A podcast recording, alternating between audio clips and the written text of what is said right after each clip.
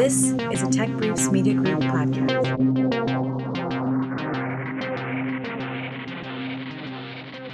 Welcome to another Who's Who at NASA podcast. Today on the podcast, we have Neil Cheatwood from the NASA Langley Research Center in Hampton, Virginia.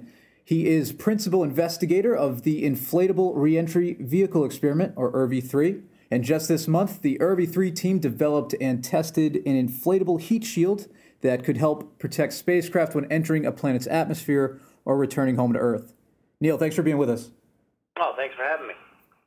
Neil, why is the inflatable reentry vehicle experiment a valuable one? Well, when we um, explore other worlds, uh, whether it's uh, going to Mars or uh, or uh, bringing stuff back from um, the space station into the Earth's atmosphere. And whenever we're going to another planet that has an atmosphere, uh, we try to make use of that atmosphere uh, to uh, help us either slow down to go into orbit or to slow down enough to actually land. Um, uh, otherwise, we need to carry propellant. So, uh, for instance, we, when we landed on the moon back the Apollo days, we, that was all retropropulsion. Uh, so we had to carry enough fuel to slow us down. Um, but if we did the same thing at Mars, uh, it would take a lot more fuel, and we'd have to get all that fuel to Mars because uh, Mars has uh, twice the gravity of the Moon, so it'd be, it'd be twice the effort. Plus, we have to deal with the atmosphere anyway. So, um, you know, the idea is we we typically use aeroshells, what, what we call aeroshells. They're the entry vehicle.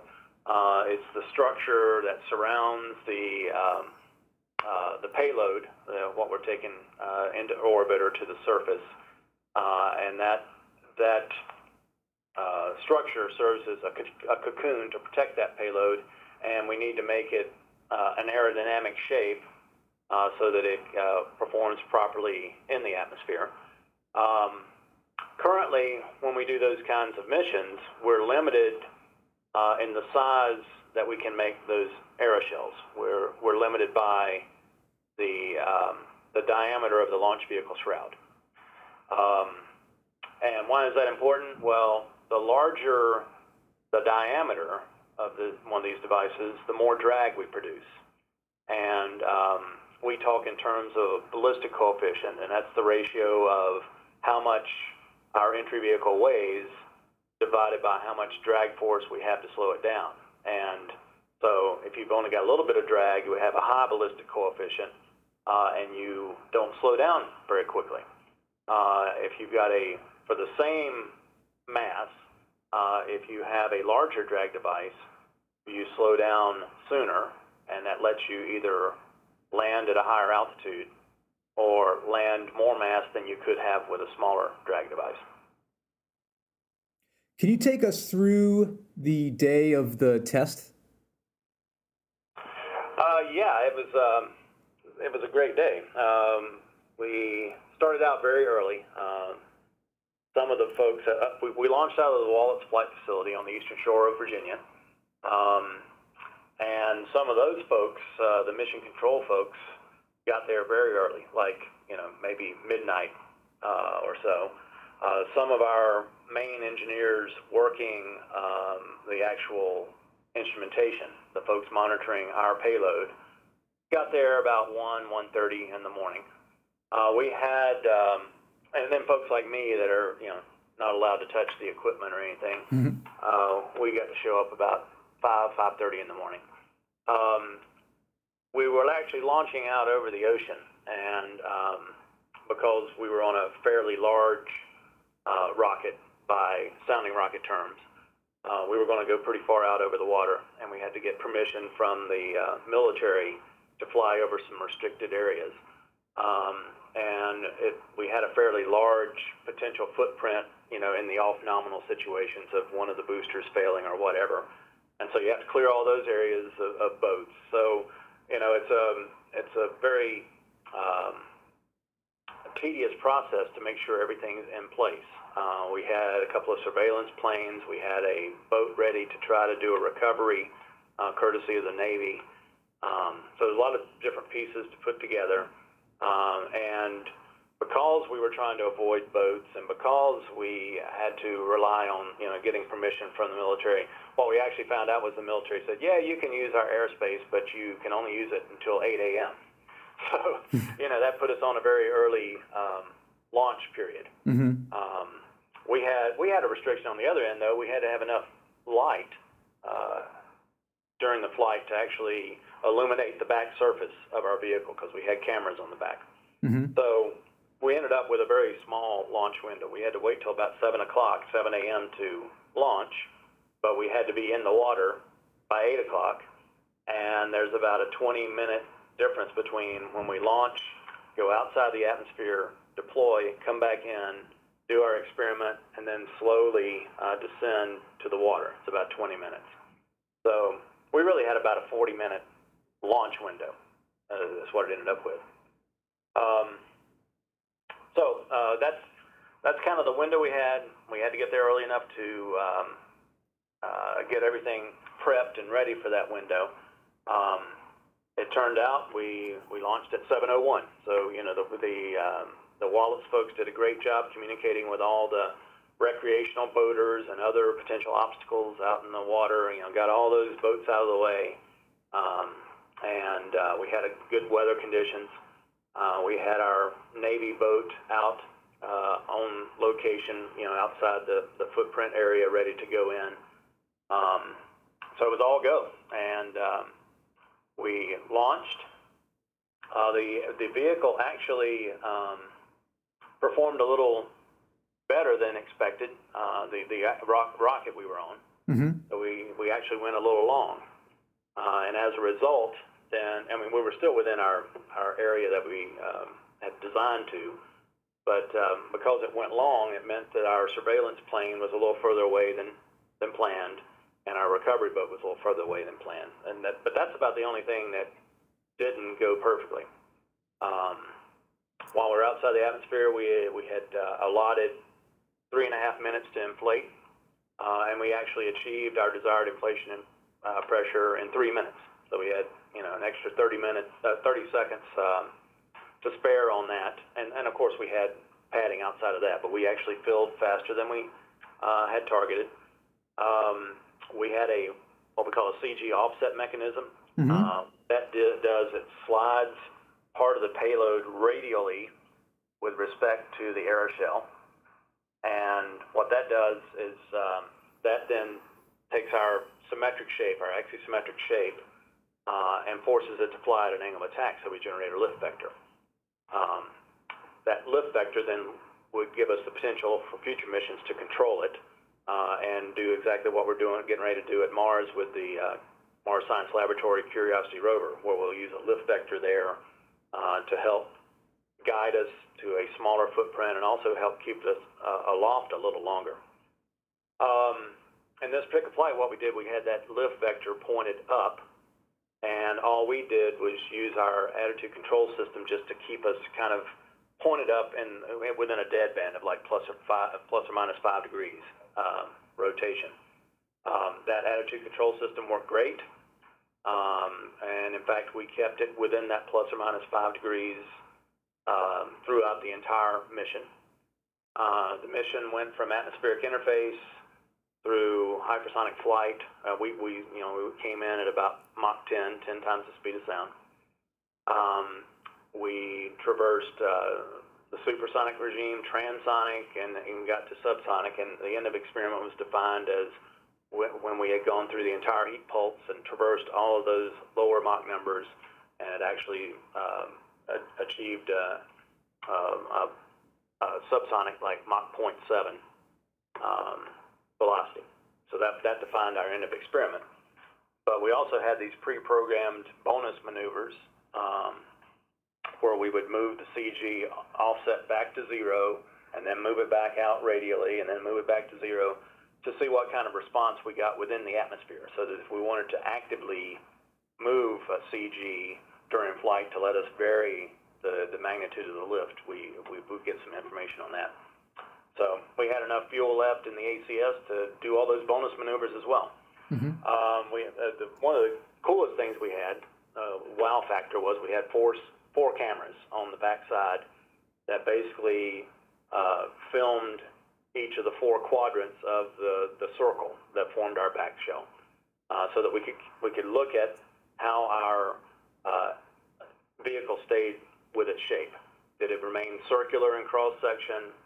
Uh, did it tilt in one direction? You know, because we're flying at angle of attack. Did the would would the vehicle you know push toward the uh, uh, you know away from that flow field, uh, or would it distort from a circle to an ellipse? Uh, would it uh, under all these loads would it shrink and cone angle from the nominal 60 degrees maybe down to 58? Uh, so we had these cameras back there to do that, and they did awesome. I mean, you know, when they came on, you could see the Earth. It was beautiful color. They, these were HD cameras, much better picture than I thought we would have. And um, we were able to observe the uh, the inflatable actually popped out immediately just from entrained gas. Even before we started inflating it, it popped out to shape, and you know we could see that right away. Um, and the cameras operated again all the way through the end of the experiment. Um, in addition to, you had a variety of sensors, right? We had the video. Uh, we had uh, we had a GlenMach IMU, so very good quality uh, inertial uh, maneuvering, you know, a computer that gave us our. Uh, we we had uh, three-axis accelerometers and and gyros, so we had a good orientation history from that.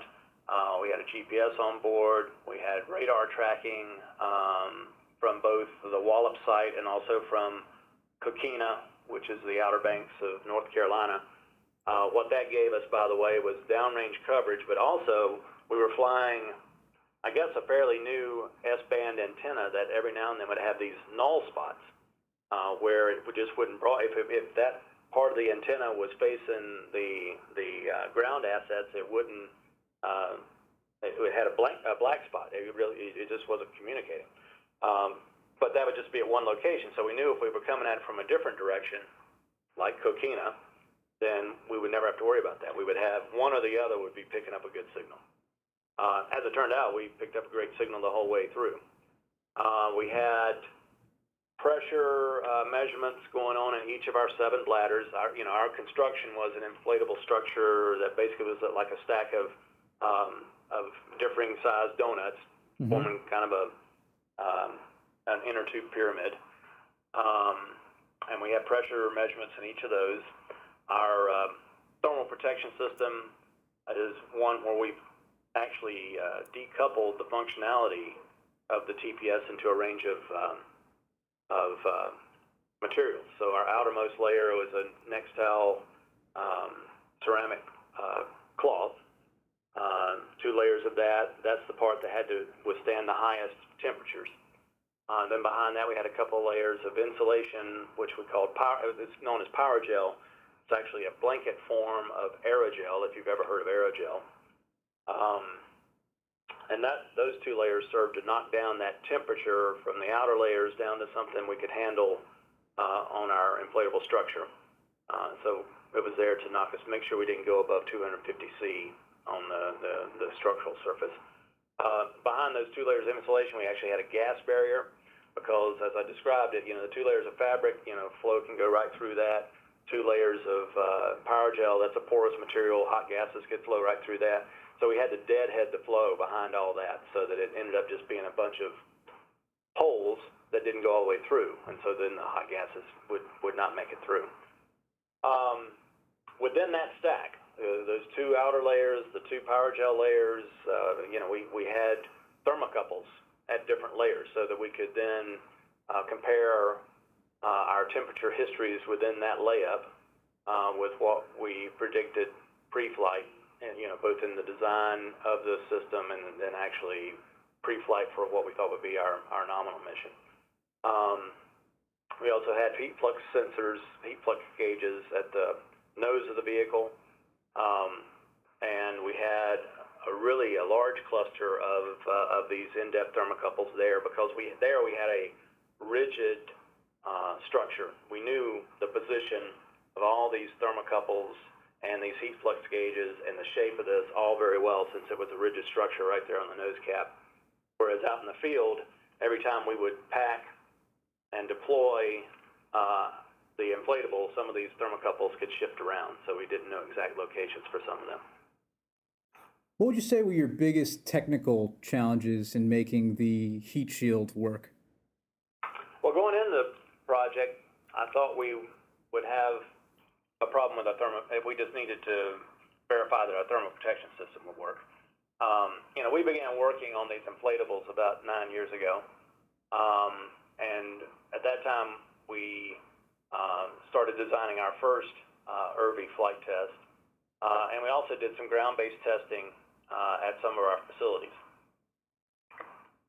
Those facilities included like the eight-foot high temperature tunnel here at Langley, where we could test multiple um, samples at one time in, in very high heating conditions. Um, but what we found was, you know, that facility, just like all of our other ground-based facilities, we can't match all the conditions.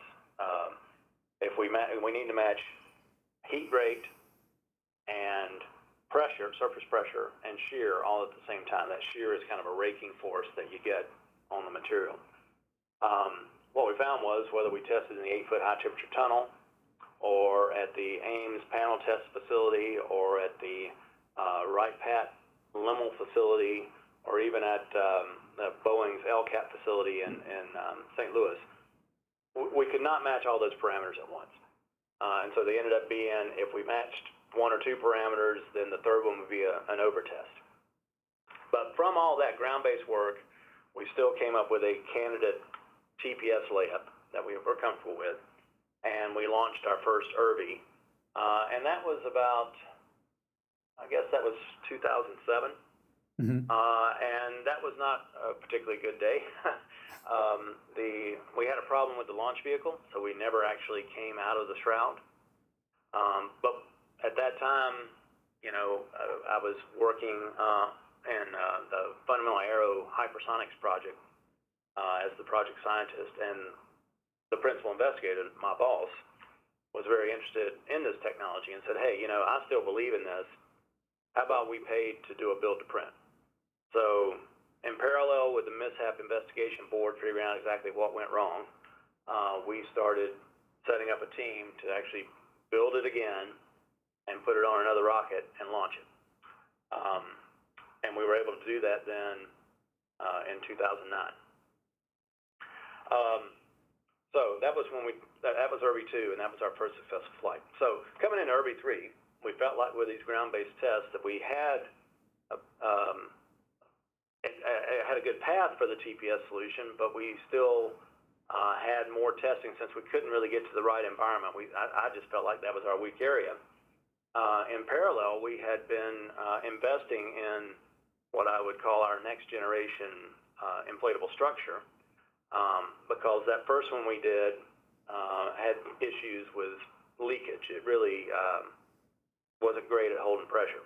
Mm-hmm. Uh, and so we, we did some NASA research announcements, uh, two of them, and from that came up with a new, a couple of new concepts that we actually tried to fabricate and um, and from that out came what we thought was a superior inflatable structure. So I thought we really had that in hand. Um, so we awarded that, you know, competitively for IRVE 3. And then what, what we found out was, well, actually the TPS is working great, but we're having issues understanding what this inflatable structure is doing.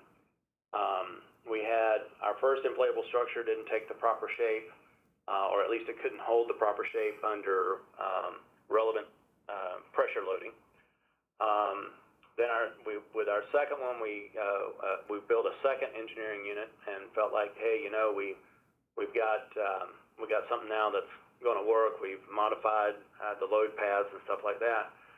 Um, but in getting there, we actually, it turns out, I think we cycled that article too many times because we actually brought that article back to Langley thinking everything was solved and um, then one day we had it just under a nominal pressure after having it there for hours and hours, and all of a sudden we heard a pop, and then we heard another pop, and and actually the the structure was given away. Mm-hmm.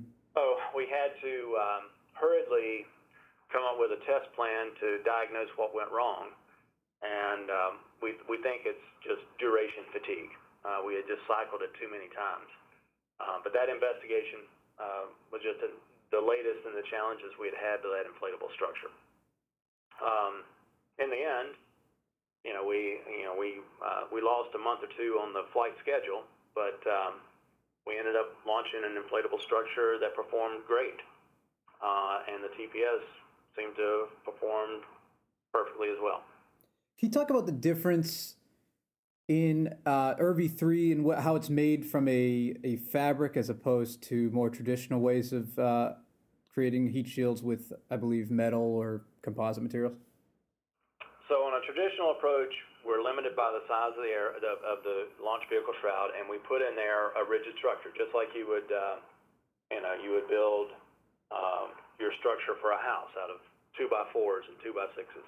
Um, we actually build our structures traditionally out of uh, either like an aluminum honeycomb because that's you know a, a very efficient metallic structure mass-wise, uh, or composites. So on the human side of things, like uh, Apollo or, or the new MPCV, uh, they're more inclined to do uh, traditional metals, uh, homogeneous materials, because we have so much more experience with them and we know how they behave and all that.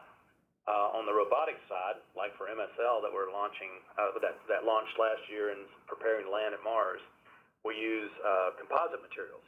Uh, they're lighter, they're stronger, uh, but they're not as well understood. We just, you know, we've not got that much experience with them. It's just like um, there was uh, the, I forget now, I think it was an Airbus accident coming out of New York. Uh, I think it was LaGuardia one time where the the composite uh, tail fin snapped off. Mm-hmm. Um, it just uh, we didn't understand the fatigue issues with that and all that. So we're just, you know, composites are a little um, riskier, uh, but either one, you're building a rigid shape uh, and then you lay up what is typically a rigid TPS on top of it. Uh, that can be the form of um, um, uh, phenolic impregnated uh, carbon ablator, PICA. That's the tiles that are on MSL. That's just rigid tiles.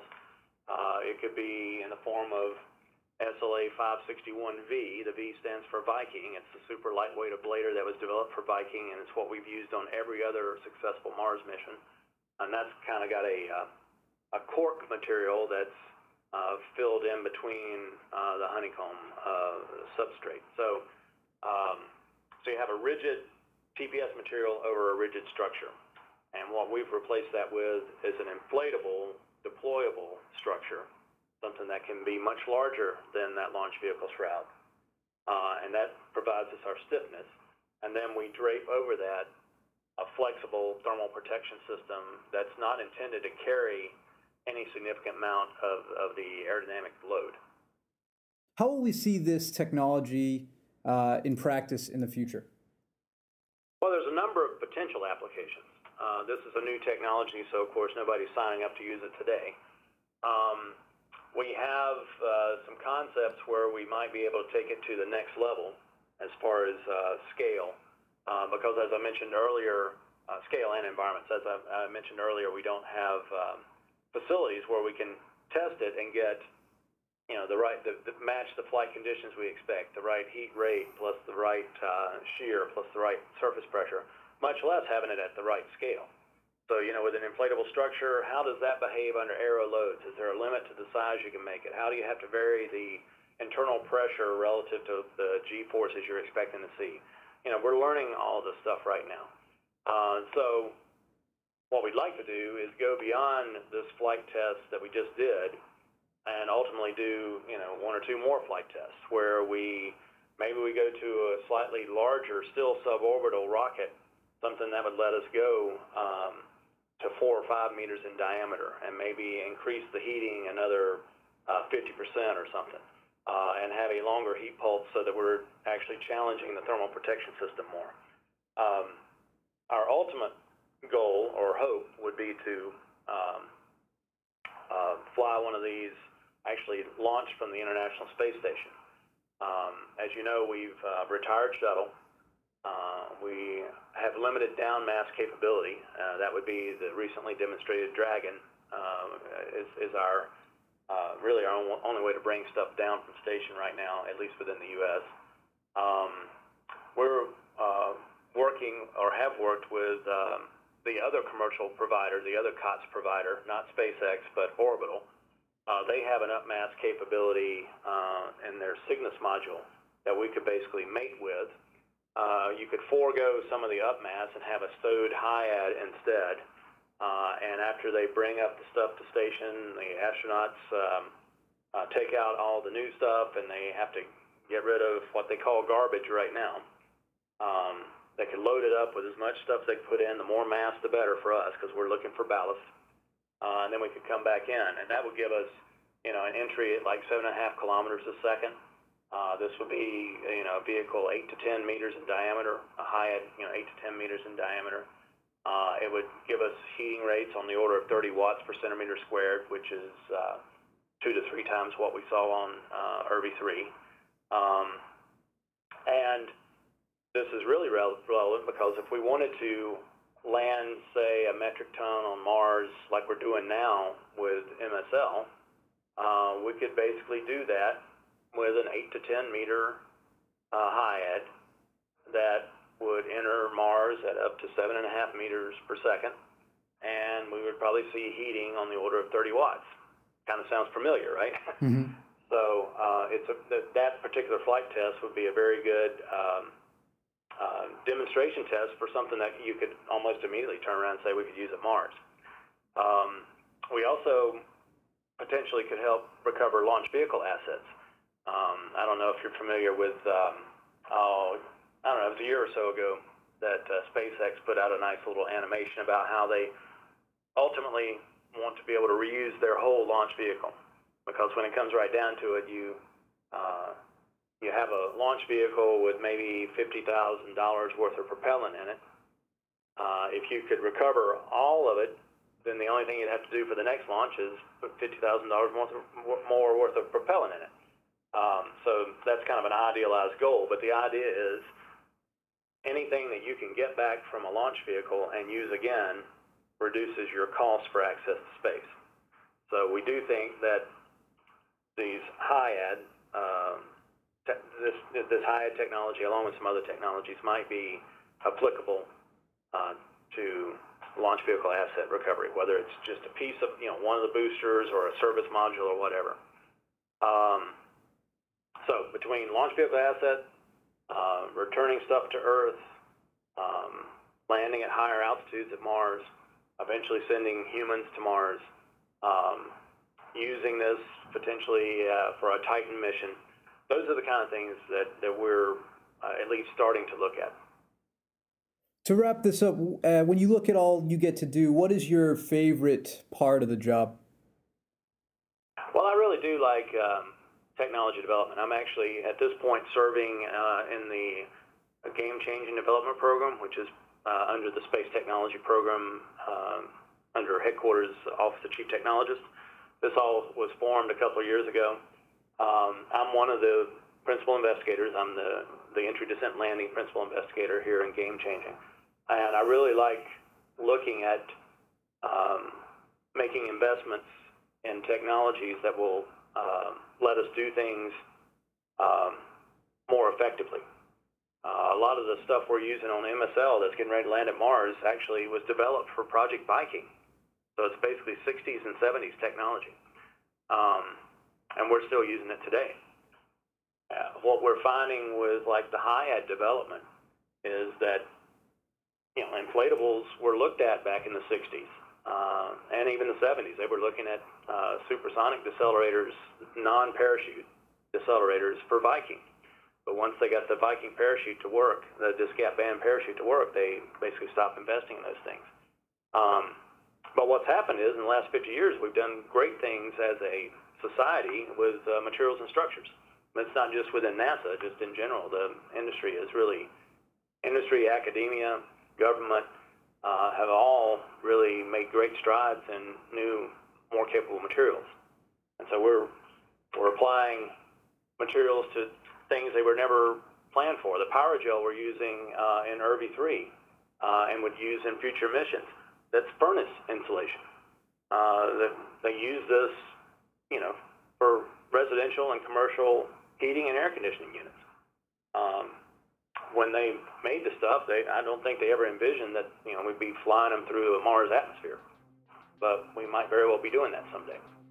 Uh, so that you know, developing the new technologies, figuring out a better way to do what we've been doing before, enabling things that we've not been able to ever do before.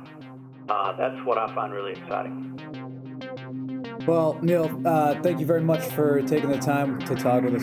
This was great. Well, thank you.